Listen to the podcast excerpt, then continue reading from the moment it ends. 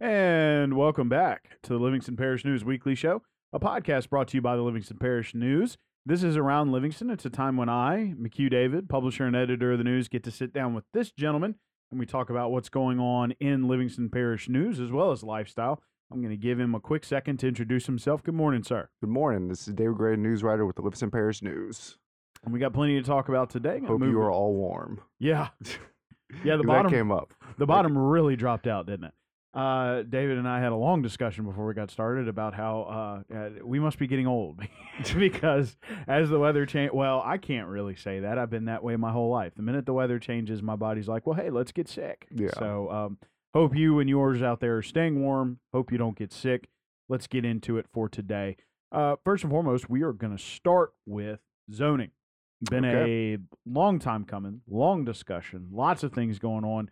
But we do have our first zoning maps for District 7, which is Yes. uh, Parish Councilman Tracy Girlinghouse. So tell us a little bit about that. Yeah, that was at the last uh, parish council meeting last Thursday. It was, it's kind of fitting, I guess, that Mr. Girlinghouse, who he represents District 7, which encompasses the Walker area, he's been the most vocal advocate for zoning over the last, you know, however many years, several years since he basically got into office. And it was kind of fitting that he would have the the first zoning map approved. We've had a few other ones that have been introduced the last, you know, the last month or so, but they then something would happen where the councilman would hear from some of their residents and they would decide to just kind of hold off on the vote. But that was the first one that was approved. Uh, as of right now, all all nine all nine districts have their zoning maps on their website, so they should be coming up, you know, at some point uh, to vote on those zoning maps. And uh, as a reminder, last year the council passed, uh, I believe, 18 zoning categories. It is. Yes. Um,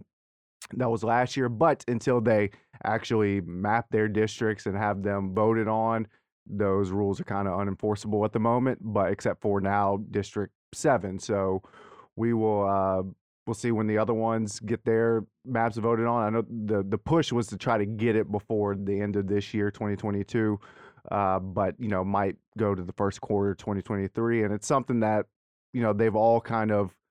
Uh, be- become less resistant to, I guess is the best way to put it. That's something, you know, and even Mr. Girlinghouse mentioned when I talked to him, he never would have thought, you know, five or six years ago that zoning would be like the third or fourth biggest topic on the agenda. But it just shows with the overdevelopment that resi- residents have been complaining about, that uh, zoning seems to be what they believe to be the way to fix that. So, so we'll see whenever the uh, other councilmen have their have their maps uh, up there. But yeah, one down, eight to go. Yeah, so it's going to be interesting uh, to see when those other dominoes fall. Before we get into some election news, let's talk about the Albany School District, which now has, you know, and we've talked about it. Uh, we did a podcast with uh, school board member Devin Gregoire from the area uh, who got a tax passed. Unfortunately, um, uh, cost of goods and cost of labor uh, kind of priced them out of building an entirely new school. So they took a different route uh, by adding on to uh, what currently existed. They had a rough situation with their cafeteria. So tell us about that. Yeah, this is apparently something that's been uh, uh, that generations have had to deal with. Uh, first of all, this campus is over hundred years old. I remember a while back when I talked to Mr. Gregoire about it. Uh, you know, they they're not certain how old it is. Uh, he said that he saw some remodeling plans from like 19, 1910s, something like 19 teens. I can't remember when. Uh, but more than 100 years old and if they're you know remodeling plans that means it was there before that so i mean uh, this is a very old campus and this cafeteria has also been uh, been something that's been needing to be upgraded for many years uh, cafeteria manager i spoke with her at the uh, brick breaking ceremony for the new cafeteria and she said it's been the same since her i believe her grandmother retired in the 1980s so i mean uh, you know even though Albany, that school district has grown, uh, the infrastructure at that, particular at that campus, is not, and uh, that's something that, you, like you said, this situation that every day they have to they they're feeding the kids three three ish hours a day, which I mean that's almost half the school day when you think about it that they're having to feed kids and. So this new cafeteria, like you said, it was it's going to be funded through the half cent sales tax that they passed, and you were right, they we're hoping to be able to build a new school with the half cent sales tax and the property tax, but with the cost of construction just skyrocketing, uh, they decided to kind of scrape those plans, just uh, use the half cent to sales tax to build new buildings uh, on some of their campuses. And this is the first one. Mr. Gregoire said, you know, the most immediate need. Uh, I remember Mr. Joe Murphy spoke at the ceremony. He said he can't think of another cafeteria that's in more need of upgrades than this one at the Albany Upper and Albany Lower Elementary campus. So they're going to be tearing down the 100 Hall building, placing it with a new cafeteria that can also be used as a, a mini auditorium. Uh, they'll have the food station in the middle and then serving lines on each side. Uh, they the demolition should, even though the brick breaking was the start of demolition, it'll really get going. Uh, Mr. Gregoire said around Thanksgiving or Christmas break because you can't really have kids out there when you're tearing down, when you're having construction crews coming and demolishing a brick building. So uh, I think he said around the Thanksgiving or Christmas break with construction on the new building, hopefully to start by the spring. And then uh, that's just the first of many. They have, or a first of a few. They have a new build, uh, new gym, middle school gym that they're going to be breaking ground on, I believe, later this year. He said, and then the third big project will be a track and field facility for that will be able to be used by all uh, schools on the east side of the parish, which, you know, right now those students have to go to either Denham, Walker, or Hammond. So, uh, so a lot of change is coming in in the Albany district uh, at this time. Yeah, it's going to be interesting to see what they uh, what they do with all those tax dollars. We're getting into election season, uh, but before we talk about a specific election, uh, which you covered, and it'll be on the front page of this Thursday's paper. Uh, let's talk about the registrar of voters. Mhm. Register of voters. Registrar is the most confusing word in the world. Right. uh, the registrar of voters. there you go. Took me a minute. I hate that word. Yeah, it, it- and especially when you throw another er word Yeah. after it, you know. Uh, so that would be Mr. Jared Andrews. He Mhm. has new office space. Uh, he bunked up with Assessor Jeff Taylor in their new building. So tell us a little bit about that because early voting is coming up. Yes, early voting is October 25th through November 1st, excluding that Sunday, which I believe is October 30th. Uh, but yeah, that's next week. Less than we are less than a week away from early voting for the November 8th election, and uh, this has been something that's been in the works for a couple years now. Uh, Ms. Andrews said they they had that other building off of Magnolia Street, uh, kind of close to 190. It's just this little this little brick building uh, that's very old. Uh, I, th- I believe it used to be an old drugstore. And when I spoke with Miss Andrews, he said that there's still some like greeting cards from the old drugstore uh, from back in the day. So I mean, this is a building that uh, they just the parish owned it, so you know it was easy for them to to be able to work in there. But you know now it's now they have moved, like you said, with the assessor's office, which is uh, on Government Boulevard. You have assessor there, now the registrar of voters, you have the courthouse, the parish council, uh, LOHSEP, sheriff's office, clerk of court, and all this really brings all the parish government entities at one spot, which uh, that was something that Mr. Andrews kind of like was uh, was very happy about just now that they're included with the rest of the governmental entities in the parish. So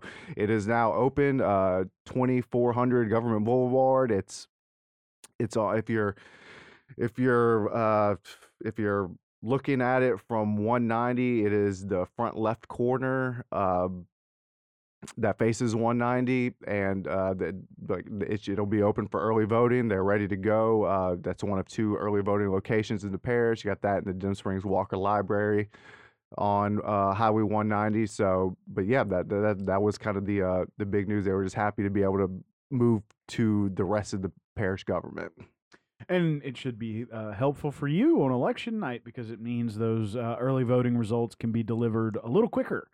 Uh, I know that uh, sometimes the transport of those has been uh, either perilous or they were having some trouble with machines. So we're going to see uh, if that, that gets the results out quicker. Because for those of you who don't know, any early voting has to be reported to the clerk of court the night of, so they can report it to the Secretary of State. And then all the rest of the precincts also have to report to the clerk of court. So now that everybody's kind of in the same place, centrally located, I know they weren't that far apart, uh, but it is it is good for them to be near each other. So, talking about election season, got a big race in the city of Denham Springs. Six candidates running for five seats on the city council. Uh, you had a chance to sort of gather some information on on these folks. Uh, tell us about the about who the six candidates are and kind of what they thought were the main topics of discussion going forward for Denham. Yeah, I saw. I, I felt like this was a good way to go about it. I kind of let the uh, candidates, in their own words, kind of pitch themselves. So I, I thought that was, uh, you know, instead of filtering through me, you know, let them kind of talk about where they come from, why they decided to run, and then some of the issues they want to tackle if elected. So you, like we said, we have six. Uh, we have six, ca- six candidates for five seats. Four of them are current council members: Amber Dugas, Robert Poole, Lori Lamb Williams, and Jeff Wesley. And then two are looking to get in there: Mr. Jim Gilbert and Mr. Ray Riley. And uh, I think you put it on the jump in the in the paper. They all pretty much had the same two issues on their traffic and drainage. That's kind of what the city has been looking to fix the last you know a few years uh, as it's grown. You know, especially even though I believe the the most recent census, uh, the city actually kind of dipped a little bit in population, but the areas right outside the city limits have been growing. So, uh, but and all of that affects what's inside the city limits. So, uh, so I know that that's kind of the big push. Them trying to trying to address those issues, and they've all kind of uh, made pledges to address those issues but uh but yeah so i mean and you have uh you have some people like you said you have four incumbents uh some of them have and Mr. Gilbert and Mr. Riley have also served on other governmental entities in the past. Mr. Ray Riley, I know, is a part of the city's Planning and Zoning Commission. Mr. Gilbert served on the board for Livingston Parish Fire Protection District Five, which also you know encompasses uh, Denham Springs. So, so you have five, I mean, six people who who want to who want their voices to be heard to represent the people. So, uh, so yeah, like you said, it's on the front page of this week's paper. So and it's online on our website, so you can uh, kind of see in their own words what each candidate had to say. Oh yeah, and so it's uh, plenty for each one of them to say. Again, uh, six running for five seats. Denham only has. That's yes. So you were voting for your top five candidates, not one person, not two people. You were voting for the five that you want to want to see on the council. So, going to be interesting to see how that race turns out. Well, thank you, sir. We appreciate the update here on this Wednesday, October 19th. If you'll introduce yourself as we head on out. It's David Gray, news writer with the Livingston Parish News. And my name is McHugh David, publisher and editor of the news. Appreciate you all out there for joining us for the Livingston Parish News Weekly Show. This is Around Livingston. It's where I sit down with David and we talk about what's going on around Livingston. Ha ha. So, and we'll be coming up next with Rob and from the cheap seats where we talk about sports. But please remember the news is on Facebook, Twitter, LinkedIn, Instagram, and YouTube. We are once a week in print on Thursdays at $7 a month to get that in your mailbox. We're also online, www.livingstonparishnews.com. One last time, we appreciate you joining us, and we'll see you next time.